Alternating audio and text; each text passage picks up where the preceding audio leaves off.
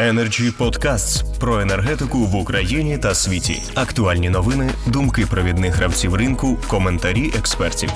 Energy Podcasts. Слава Україні! Біля мікрофону Максим Білявський. Ми розпочинаємо п'ятий випуск із серії подкастів «Енергетичний фронт», який ретранслює найбільше бізнес-об'єднання галузі Energy Club. Сьогоднішній наш гість – Валерій Безус, голова Державного агентства з енергоефективності та енергозбереження України. Пане Валерію, радий вас вітати у студії. Героям слава, вітаю. Війна змінила абсолютно всі сфери нашого життя.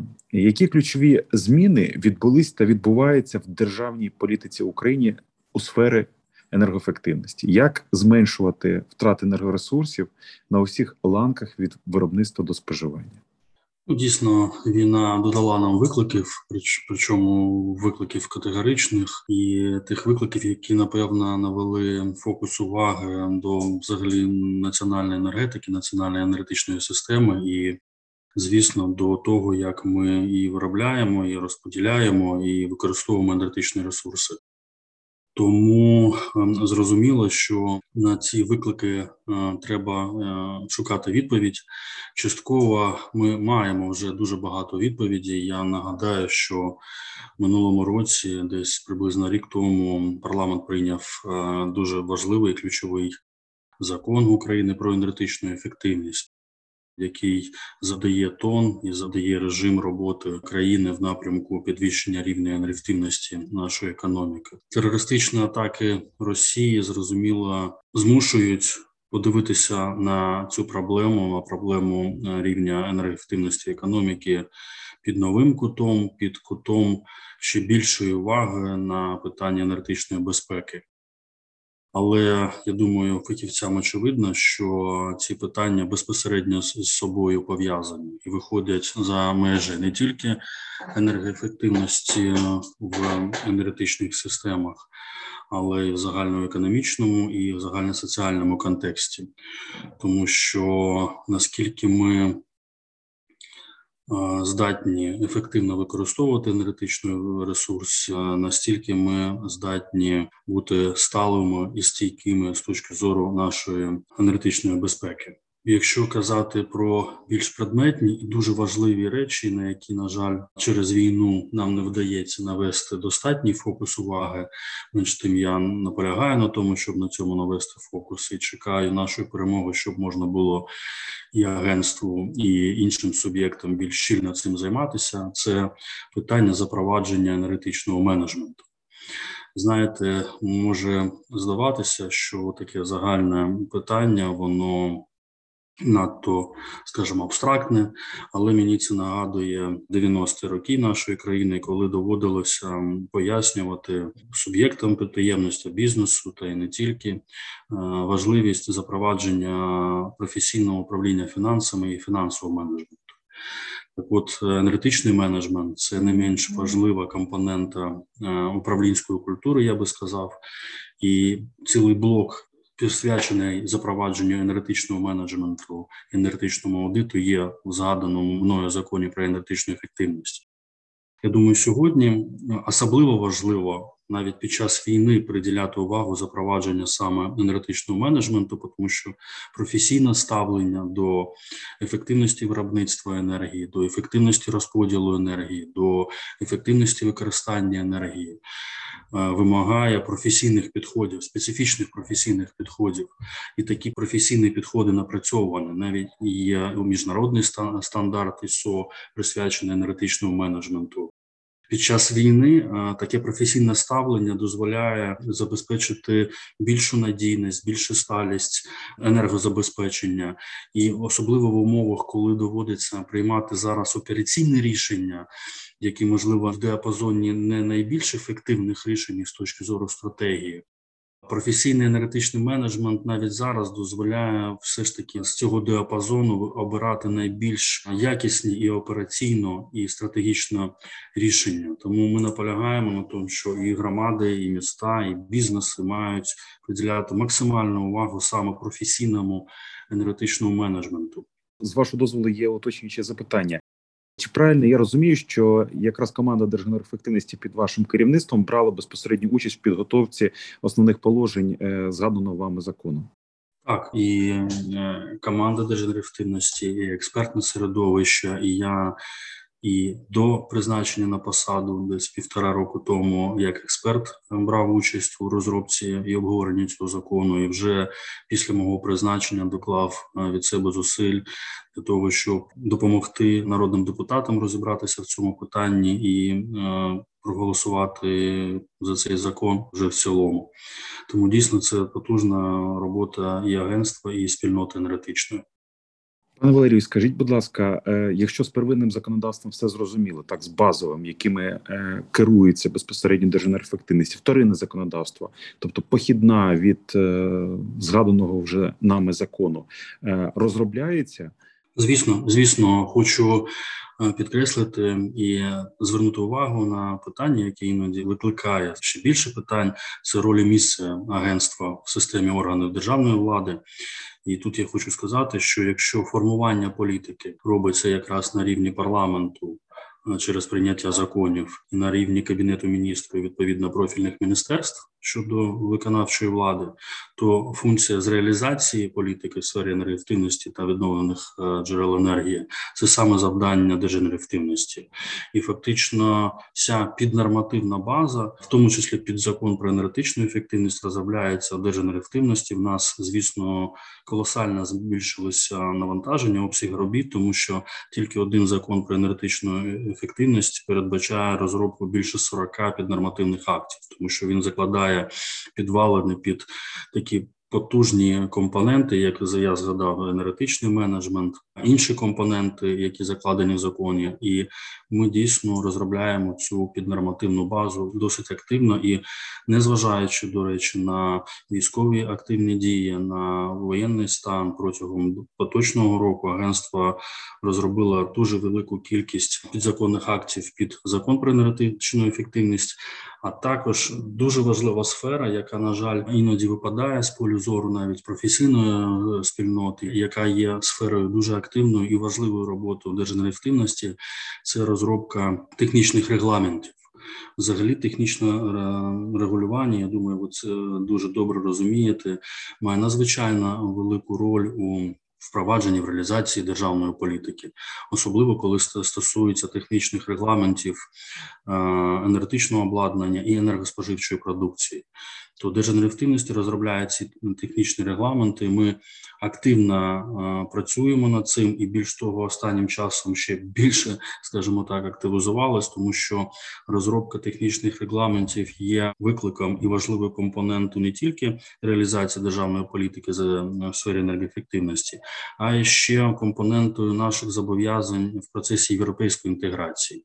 І оскільки ми отримали вже статус кандидата і дуже розраховуємо на хорошу динаміку щодо євроінтеграції, то компонента технічного регулювання і розробки технічних регламентів нами дуже серйозно посилена.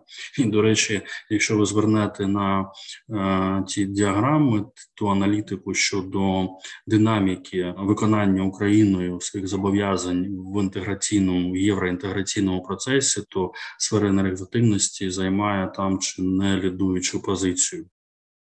Так і є, дійсно, так само лідируючу позицію займає такий напрямок роботи, як Energy Poverty, та енергетична бідність, яка фактично взаємопов'язана з сегментом енергоефективності. Тому хотілося б просто подякувати, пане Валерію, вам і вашій команді за ту роботу, тому що я особисто розумію на конкретних і практичних прикладах, що без вторинного законодавства, без технічних регламентів неможливо буде а – залучити додаткові кошти на модернізацію та відновлення наших відповідальних об'єктів, енергосистеми і промислових підприємств. Так, б, напевно, сам процес євроінтеграції, синхронізації усіх ланок промислового виробництва так само буде відчувати певну інерцію. Тому насправді я хотів просто пояснити нашим слухачам, що на сьогоднішній день фактично Держенергоефективності відіграє не меншу роль, аніж ті ж самі самі об'єкти генерації, виробники електричної енергії і транспортні організації. Чому? Тому що,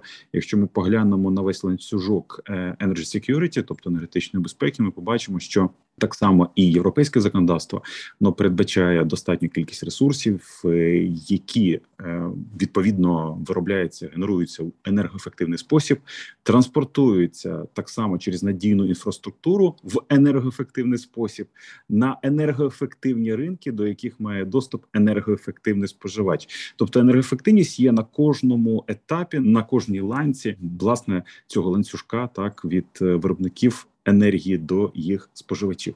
Дякую, пане Максиму. Я вам щиро вдячний, що ви звернули на це таку увагу і дійсно в такому контексті розкрили слухачам позиції по питанням запобігання енергетичної бідності і енергетичної ефективності, тому що дійсно дуже великий виклик, що, на жаль, енергетична ефективність часто розуміється нашим суспільством дуже в звуженому контексті.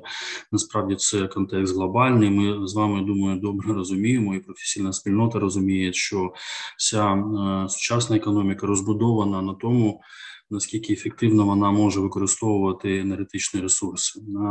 І саме рівень ефективності використання в широкому розумінні енергетичних ресурсів, які, до речі, можна додати і відновлювану енергетику, і альтернативні види палива, ця ефективність визначає ступінь розвитку і конкурентоспроможності економіки.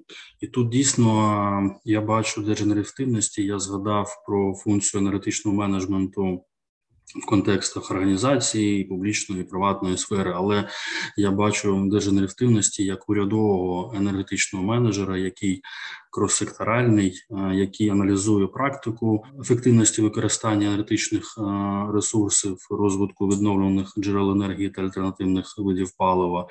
На базі аналізу цієї практики дає зв'язок зворотній для прийняття політичних і технократичних рішень політичного рівня для уряду і займається відповідною реалізацією державної політики.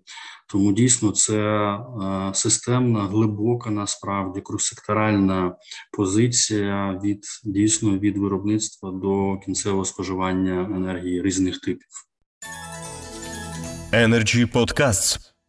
Пане Валерію, я вам навіть більше того скажу. Повністю погоджуюсь, це перше, з вами. Повністю всіляко підтримую, як тільки можу. І скажу навіть інакше, якби не ця роль і місія, яку виконує держенергоефективність, мені здається, що в сегменті, повторюсь, енергоефективності був би суцільний хаос. А коли є хаос, є ряд управлінських помилок. Тобто сам управлінський сигнал, він фактично задає неправильний ритм для роботи всіх сегментів енергетичної галузі. Тому, звісно, нам ще працювати і працювати над, і в тому числі, комунікацією цих, підкреслю, європейських засад функціонування енергетичної галузі, ну і, звісно, над культурою енергоспоживання, над якою, власне, і працює команда держенергоефективності під вашим мілим керівництвом. Я хотів би все ж таки більше пояснити нашим слухачам, що е, загалом за цифрою там сорок нормативно-правових актів або технічних регламентів е, криється, ну, напевно, щонайменше тисячі годин роботи десятків висококласних фахівців. Це потрібно просто розуміти, що аби підготувати один нормативно-правовий документ, для цього потрібно провести і аналітичну роботу доволі якісну і масштабну, і розрахункову частину, ну і, звісно, відкомунікувати з учасниками ринку, ну, такий провести, скажімо так, експериментальний розрахунок. Валерій Олександрович, може я помилився у своїх викладеннях?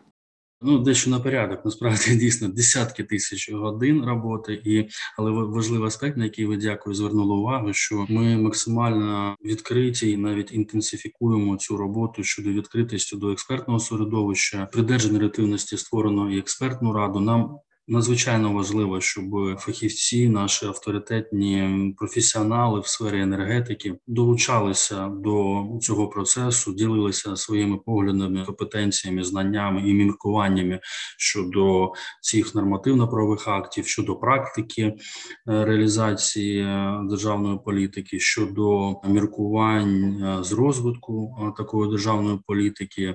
Тому дійсно для нас це ну, надзвичайно важлива робота, і це дійсно глибока високопрофесійна робота по всіх напрямках. Тут я хочу ще додати, що ви дійсно звернули увагу на певний управлінський виклик щодо розвитку сфери енергоефективності в країні. Він, перш за все, на державному рівні полягає в тому, що політика формується на рівні міністерств секторально, і в кожному міністерстві, звісно, є свої повноваження з формування політики в відповідних сегментах, скажімо, як Міністерство енергетики в сегменті енергетиці і в скрізь, де є компоненти використання енергетичних ресурсів щодо енергоефективності, Міністерство інфраструктури та розвитку громад та територій, яке новостворено, є повноваження і компетенції щодо формування державної політики у відповідних сферах. Міністерство розвитку громад і територій є відповідальним органом державної влади, який формує політику енергоефективності будівель. Тобто є така дещо сегментована позиція у сфері формування політики. Але ця сегментована позиція якраз і зводиться в єдину точку на етапі реалізації політики за допомогою спеціалізованого державного органу, центрального державного органу виконавчої влади, це саме агентство Держенергоефективності. Так. Energy Podcasts. Також я хотів би від себе додати дуже важливий нюанс, який, власне, стосується макроекономіки нашої ниньки України після здобуття перемоги над рашизмом.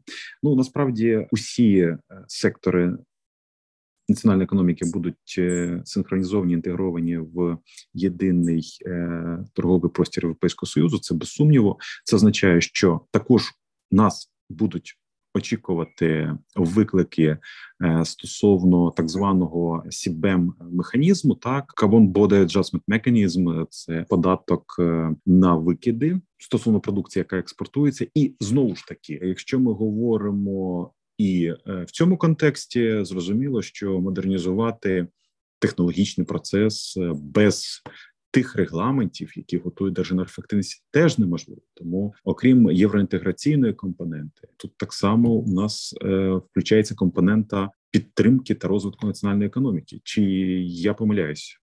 Ні-ні, пане Максиме, дякую. Все, все вірно, навіть більше. Декарбонізація національної економіки – це є викликом і, е, за великим рахунком, вибором української нації, тому що це питання, яке має розглядатися на декілька рівнях. Звісно, що це політичний рівень, тому що держава Україна взяла на себе низку зобов'язань щодо запобігання кліматичним змінам, з якими пов'язана, власне, декарбонізація, починаючи з Паризької кліматичною угодою, закінчуючи євроінтеграційний процес, і ми абсолютно розділяємо ідеологію цивілізації, до якої ми належимо, і за вибір, якою ми зараз боремося, в тому числі на полі бою військовому.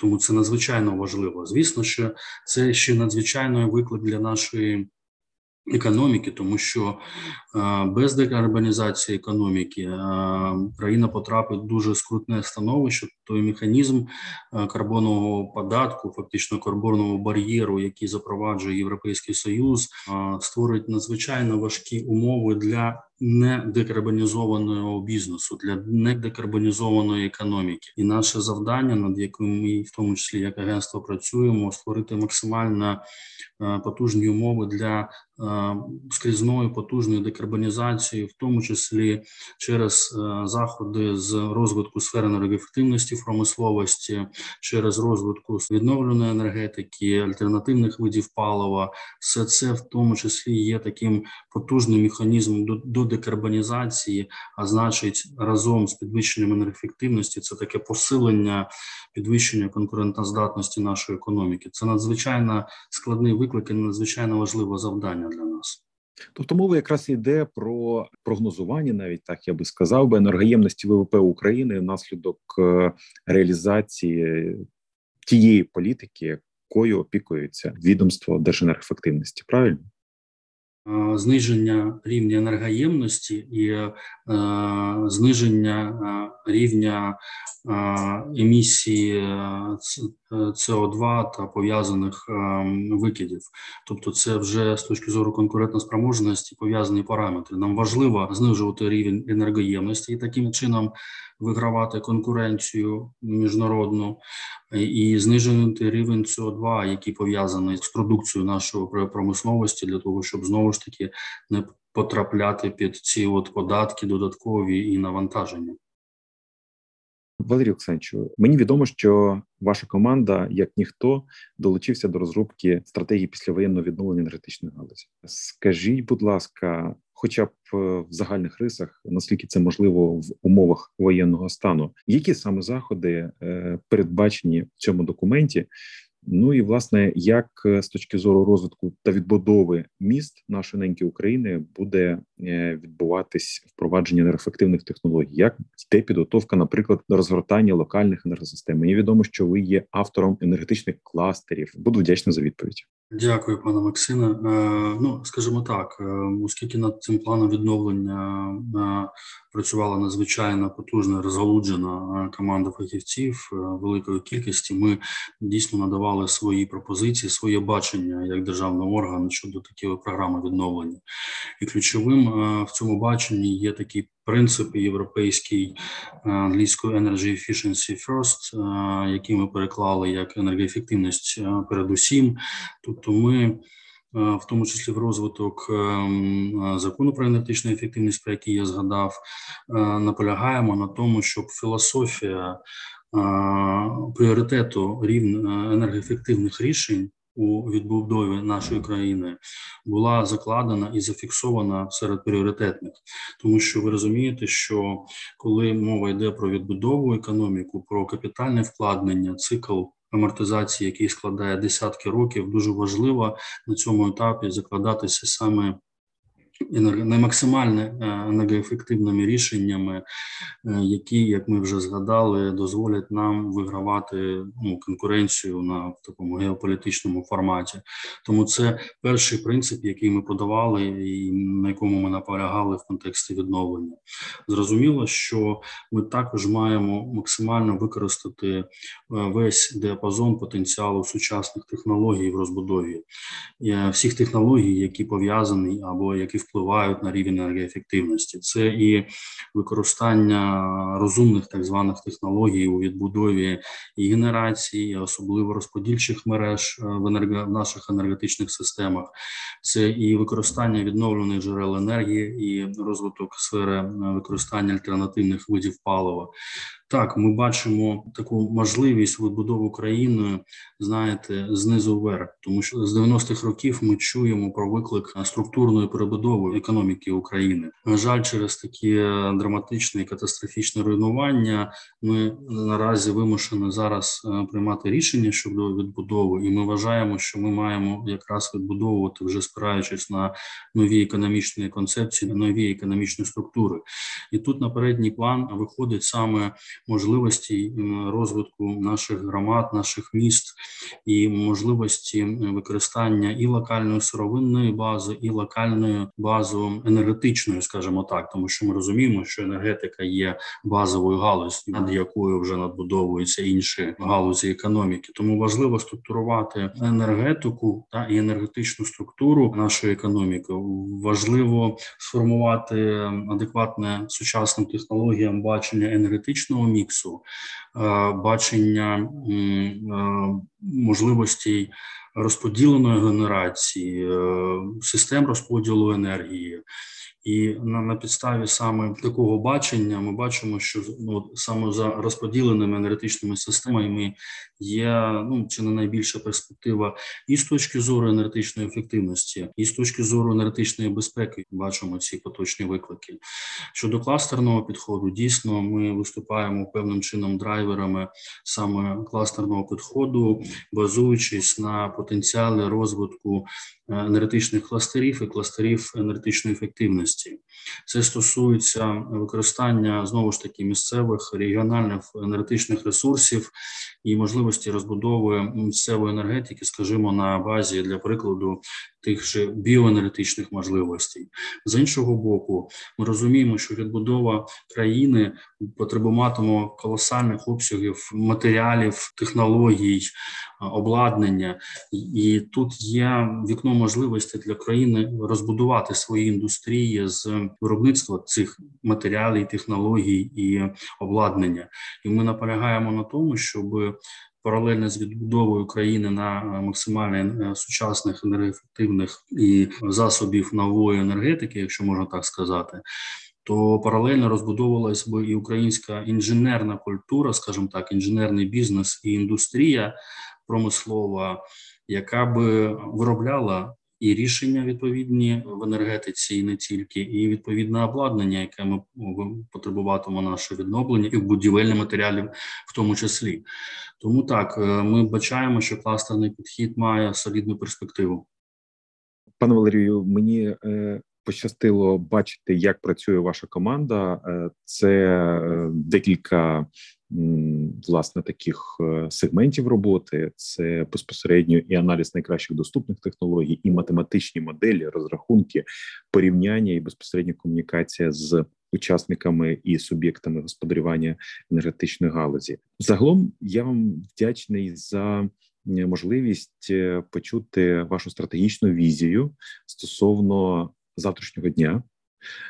Наші славні Збройні Сили України наближають нашу перемогу. Щодня причому, і день перемоги над рашизмом стає все ближчим. Власне, про заходи, конкретні заходи стосовно післявоєнного відновлення і про короткострокові заходи відновлення енергетичної інфраструктури я би хотів би поговорити з вами у другій частині розмови нашого подкасту. Тому я пропоную першу стратегічну сесію нашої розмови завершити, а пізніше ми повернемося до другої частини. Пане Максиме, я вам дякую і за цю розмову як співбесіднику. І дякую, що активно допомагаєте, залучаєтесь до нашої роботи в якості потужного експерта. Тому тут вдячність щира і взаємна.